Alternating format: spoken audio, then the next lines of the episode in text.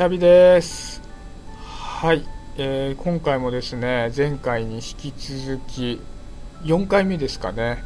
僕が生まれて初めて出演した演劇のポークですね。その振り返りをしていきたいななんて思ってるんですけどちょっとね今喋ってるところが出先なので若干ひそひそ声で喋っております。聞きづらかったらごめんなさいなんですけどちょっと勘弁していただきたいななんていうふうに思ってます。はいちょっと今日ね話したいのは僕がねすごく、まあ、苦労した点なんですね、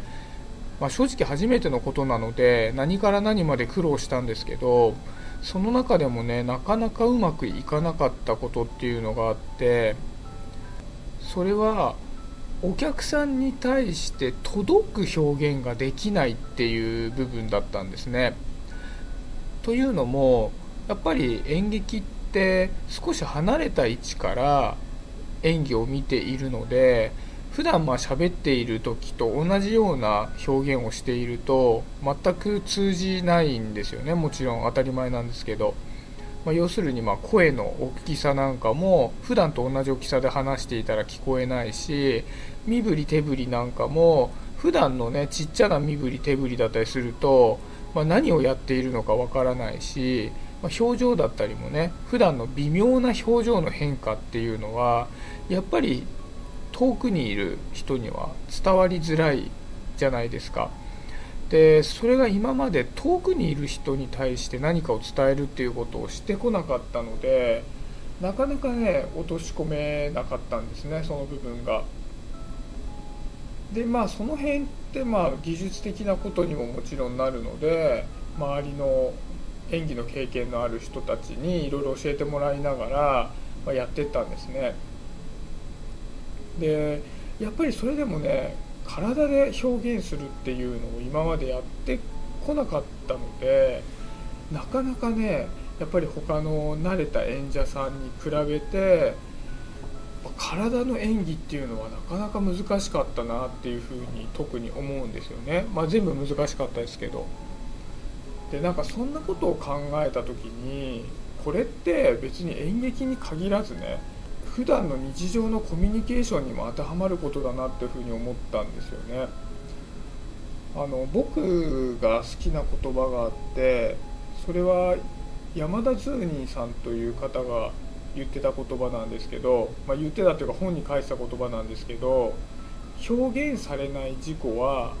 無に等しいっていう言葉があるんですね。事故っていうのは自分っていう意味です。要するに外側に表現されていない部分っていうのは何もないのと同じだよっていう意味なんですね。まあ、例えば、まあ、よく思ってしまうのがなんか分かってもらえないなみたいなそんなこと思う時ってあるじゃないですか。でその分かってもらえないなと思う時にじゃあそれを分かってもらおうとして表現をしていたのか相手に勝手に汲み取って分かってもらおうとしてなかったかどうかっていうまあ話でもあるわけですよね。演劇と違って普段目の前の人とコミュニケーションをしている時ってやっぱりこう情報は伝わりやすいですけどその時にじゃあ自分の伝えたいことっていうのがあった時にそれを言葉だけじゃなくて身振り手振りだとか表情だとか声のトーンだとかテンポだとかあとはそこにどれだけの感情が入った言葉を話しているのかどうかっていうのはやっぱりこう同じように大切な要素だと思うんですよね。ま、例えばですけどちょっと悲しそうな顔してそれを汲み取ってくれよって言うんだとすごく難しい話だし言葉で伝えただけでえその額面通り受け取ってもらえれば分かるんだけどっていうのも相手がそこまでね集中して聞いてるかどうかも分かんないわけじゃないですか。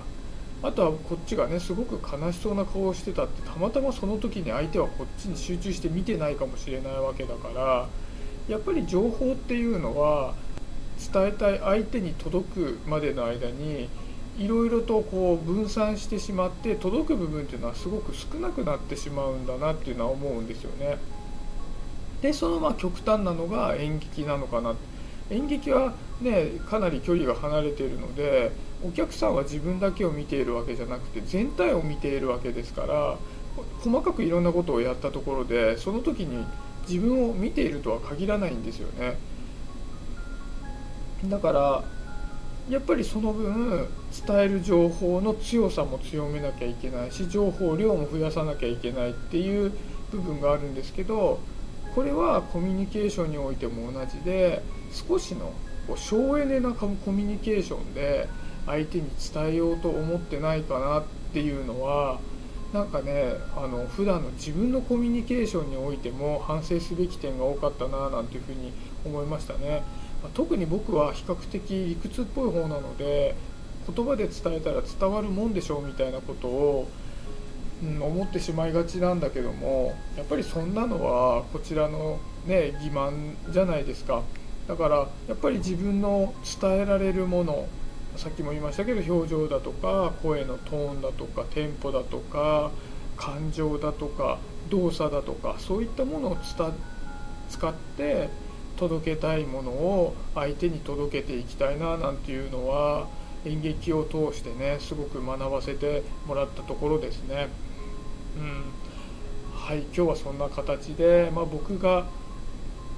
たくさんいろんなことを苦労した中でも特に苦労した点から、まあ、日常のねコミュニケーションについても気づきがあったよという話をさせていただきました。はい今日はそんなところで終わりにしようかなと思います。今日もありがとうございました。シャビでした。バイバイ。